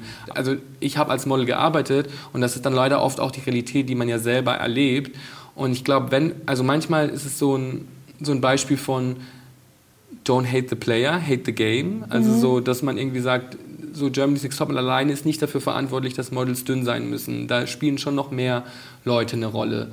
Und ich glaube einfach so, ja, ich würde mich freuen, wenn, wenn Menschen lernen würden, Kritik zu äußern, ohne Menschen einfach nur pauschal haten zu müssen. Ich finde, das sind zwei unterschiedliche Dinge. Aber ich finde es schon interessant, dass du es doch so locker nimmst, weil, also du hast gerade gesagt, das ist, die werden da von einer Frau bewertet, müssen nicht die Gunst eines Mannes äh, erkämpfen, aber es ist ja vor allem äh, ein gesellschaftlich total etabliertes Schönheitsideal, dem sie entsprechen müssen und damit haben sowohl Männer als auch Frauen zu tun. Ja, aber ich denke mir dann so, also ich bewerte es aus einer ganz anderen Perspektive, weil ich einfach so viele Freundinnen habe, die da mitgemacht haben mhm. und ähm, die nutzen das oft als Sprungbrett, um ihre eigenen Sachen zu machen und ich denke mir dann so, wenn du ein junges Mädchen bist, das irgendwie was in den ja, Medien genau. machen möchtest, was für andere Optionen hast du dann noch? Und ich denke mir so, diese ganzen anderen Reality-Shows, für die Frauen ein Sprungbrett sein können, wie, wie sind Frauen da dargestellt?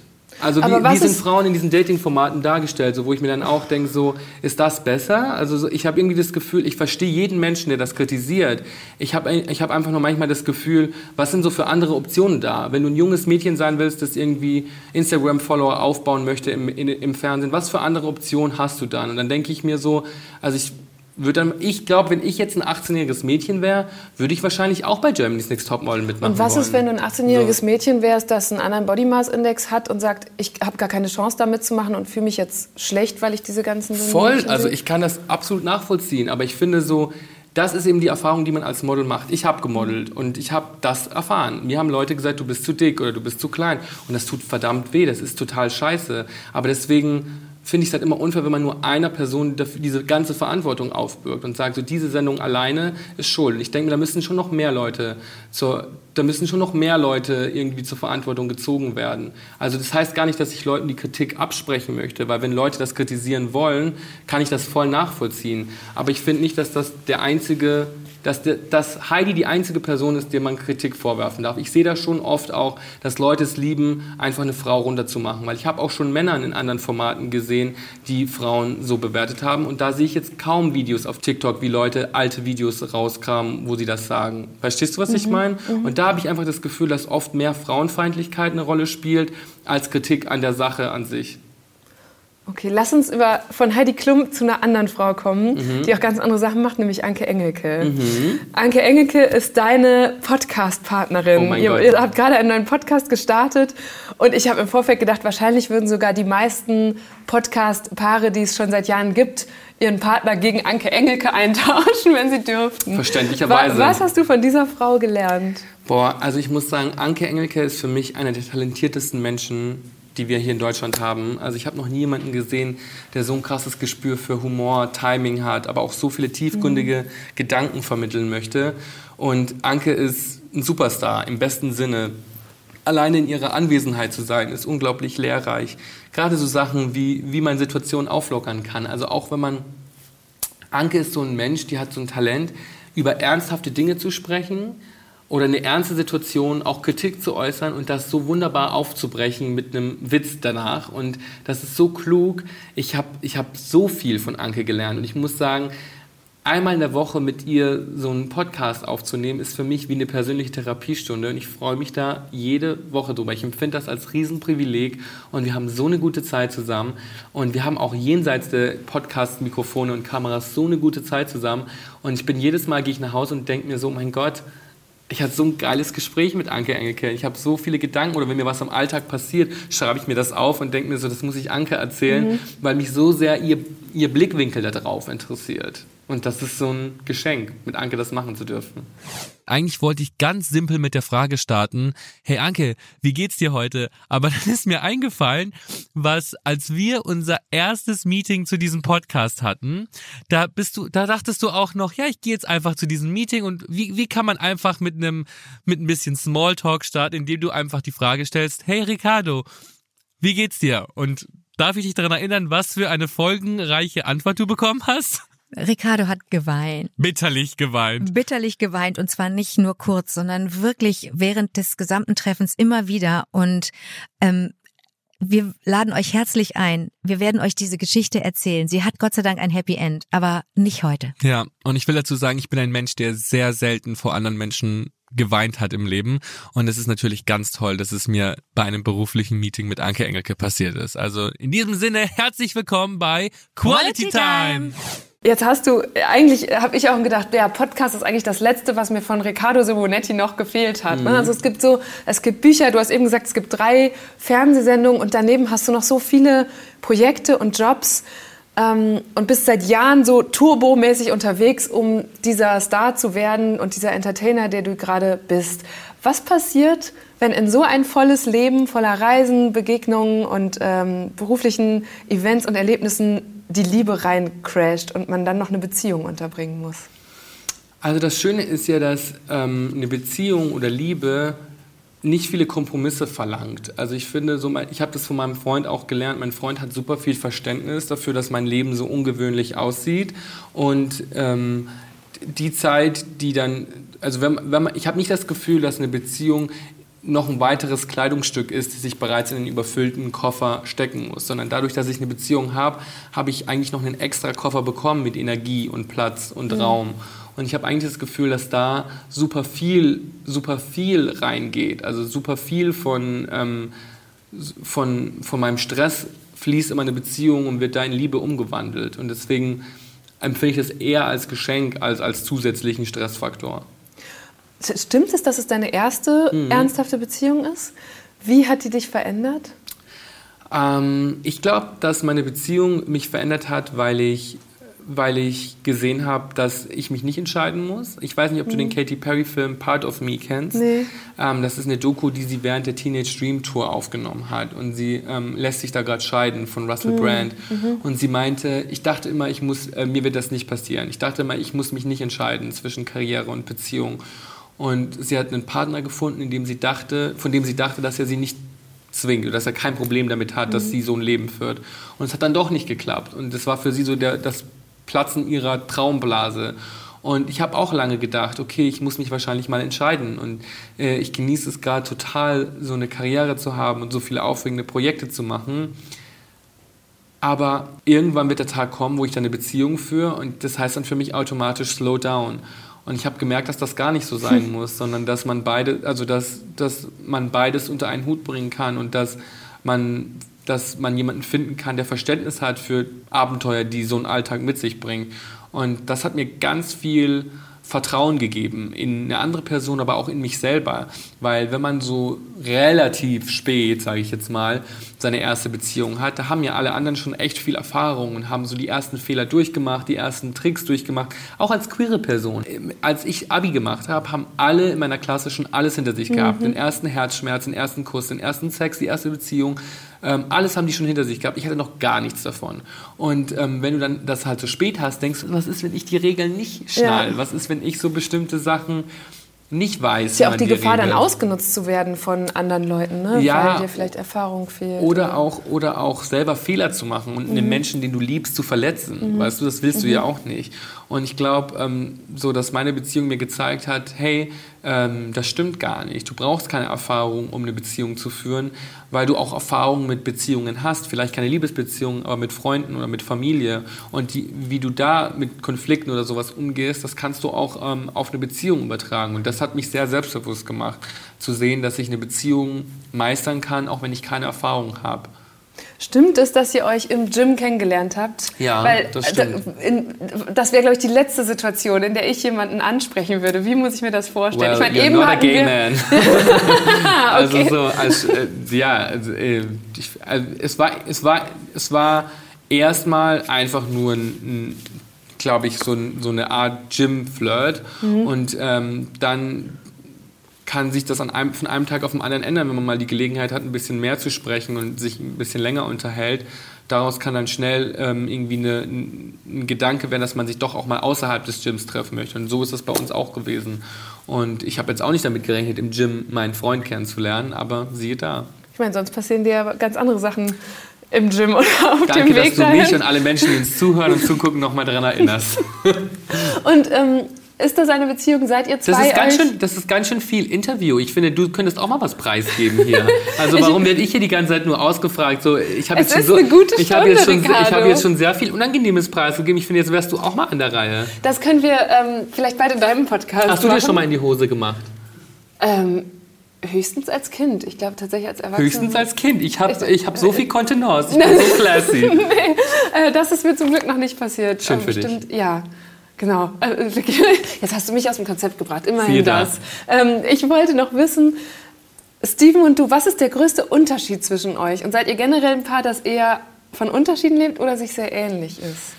Also mein Freund ist Amerikaner mhm. und ich muss sagen, ich bin sehr dankbar, einen Amerikaner als Freund zu haben, weil natürlich so Popkultur einen anderen Impact auf die Persönlichkeitsfindung hat. Wenn man in Amerika aufwächst, hat Popkultur einfach anderen Einfluss auf die Gesellschaft. Bei uns in Deutschland ist das manchmal ein bisschen verpönt, gerade wenn man aufwächst. In Amerika ist das gang und gäbe, sich über seine popkulturellen Interessen zu definieren. Und ich bin, ich, also mein, mein Partner ist lebt ein ganz anderes Leben als ich, hat aber auch sehr viel Freude an meinem Leben. Also so, der will das nicht, der, der mhm. möchte nicht selber derjenige sein müssen, der vor der Kamera steht und performt, aber für den ist das alles auch, ähm, auch nicht weit weg. Also der kann, das, der kann sich damit identifizieren. Und ich glaube, das macht auch so eine Beziehung so wertvoll, jemanden zu haben, der deine Welt versteht, aber nicht unbedingt neidisch auf deinen Platz ist. Das ist, glaube ich, ganz wichtig. Und immer wenn ich irgendwie arbeite oder unterwegs bin, dann ist das für den total in Ordnung oder total klar, dass ich eine andere Rolle einnehme als als er. Also wenn wir zusammen in der Öffentlichkeit sind, also ich zeige sein Gesicht nicht, aber wenn wir zum Beispiel auf einem Konzert sind und Leute Fotos von mir wollen, mhm. dann steht er nicht in der Ecke und ist frustriert, weil das ganz oft Leute fragen. Meine Fans fragen den ganz oft, oh mein Gott, bist du jetzt nicht total neidisch, dass er hier nach Fotos gefragt wird? Und er so, nein, überhaupt nicht, also gar nicht. Und deshalb, äh, ich glaube, das, das, ist, das macht es sehr besonders. So, ja. Ich würde zum Abschluss, nach ganz schön viel Interview, mhm. gerne wissen, ähm, also du, du hast, ich glaube, es ist sehr deutlich geworden, du, du lebst dafür, der Entertainer zu sein, der Star zu sein, der vor anderen Leuten auftritt. Dazu gehört auch immer Publikum. Was würde passieren, wie würde es dir gehen, wenn dieses Publikum, diese Community, diese Fans von einem Tag auf den anderen verschwinden würden? Das Ding ist, ich bin ein Star geworden, weil ich das schon immer war. Also ich war das schon immer. Ich habe mir, hab mir das nicht suchen müssen. Ich habe mir nicht überlegen müssen, wie schaffe ich das jetzt. Ich war einfach ich selbst.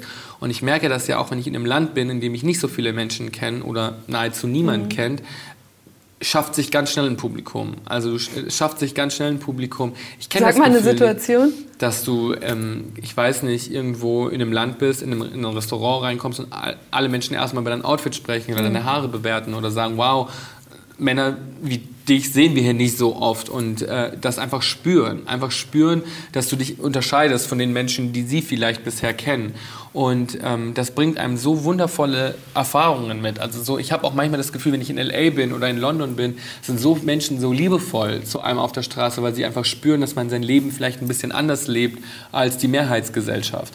Und das ist ein ganz großes Geschenk. Und Gleichzeitig ist das aber auch schwierig natürlich, weil ich kenne das Gefühl nicht, die Straße entlang zu gehen, ohne dass Menschen was über mich sagen. Und heutzutage ist natürlich oft was Positives, weil sie mich aus dem Fernsehen kennen oder weil sie das toll finden, was ich tue. Aber es gibt auch noch Zeiten, in denen die Leute sich einfach in, darüber empört haben, dass ich ein Mann bin, der geschminkt ist und der so aussieht und hier selbstbewusst die Straße lang geht und auch denken, es ist voll in Ordnung, dir was Böses hinterherzurufen. Ich kenne das Gefühl nicht, nicht bewertet zu werden. Und deshalb ist es für mich so, so unvorstellbar, ein anderes Leben zu führen. Und weil ich schon immer dieses Leben geführt habe. In meinem Kopf war ich da auch schon immer. Ich habe nur das Gefühl, die Realität der anderen Menschen hat aufgeholt. Meine Realität war das aber schon immer so. Ich habe in meinem Kopf schon immer so gelebt. Ich bin schon immer morgens aus, ähm, zur Schule gegangen und habe meine Hand schützend vor mein Gesicht gehalten, weil in meinem Kopf da super viele Paparazzi waren. Das war natürlich naiv, aber das hat es leichter für mich gemacht, die Realität auszublenden, in der mich lauter Menschen beschimpft haben. Und indem ich mir vorgestellt habe, okay, ich habe Musik gehört, habe ähm, bei meinem eigenen Film und das, was die Menschen gesagt haben, habe ich nicht gehört. Dadurch konnte ich die auch zu Requisiten machen für den Film, die ich in meinem Kopf, den ich in meinem Kopf gefahren habe. Und deshalb kenne ich kein anderes Leben als das, was ich heute führe. Ich bin einfach nur unglaublich dankbar, dass das, was ich schon immer war in meinem Kopf, jetzt auch für andere Menschen sichtbar geworden ist. Das ist so ein Geschenk, das ich wirklich jeden Tag schätze. Das nehme ich als Schlusswort. Riccardo Simonetti, danke für diese gute Stunde. Sehr gern. Das war eine gute Stunde mit Riccardo Simonetti. Als er ganz am Anfang von unserem Gespräch gesagt hat, dass er sich eigentlich seit seiner Abi-Zeit kaum verändert hat, habe ich gedacht, das kann doch nicht sein. Die 20er sind doch noch mal so eine prägende Phase, in der man sich auch krass weiterentwickelt. Aber Riccardo hat sich tatsächlich kaum verändert, seit wir uns vor zehn Jahren zum ersten Mal begegnet sind. Ich fand es schön zu merken, dass er so sehr bei sich ist und offenbar auch schon immer eine ganz klare Vorstellung davon hatte, wo er hin will. Die Klarheit, mit der er das dann auch ausspricht und manifestiert, fand ich inspirierend. Und es würde mich wirklich 0,0 überraschen, wenn ich ihn dann in nochmal zehn Jahren tatsächlich in seinem eigenen Museum wieder treffe. Was mich aber noch länger beschäftigen wird, ist dieses Paradox, dass sich so viele Leute von jemandem provoziert fühlen, der ja eigentlich vor allem Vorurteile abbauen und Menschen wieder näher zusammenbringen will. Mein Name ist Eva Schulz. Ihr findet mich und Deutschland 3000 auch auf Instagram, TikTok und natürlich überall, wo es Podcasts gibt. Jeden zweiten Mittwoch gibt es eine neue gute Stunde. Also checkt am besten auch mal in euren Podcast-Apps, ob ihr da irgendwo eine Benachrichtigung abonnieren könnt. Dann verpasst ihr auch die nächste Folge nicht. Und falls ihr zwischendurch noch was Neues zum Anhören sucht, dann möchte ich euch das neue Format von meinem Freund und Kollegen Hubi Koch empfehlen.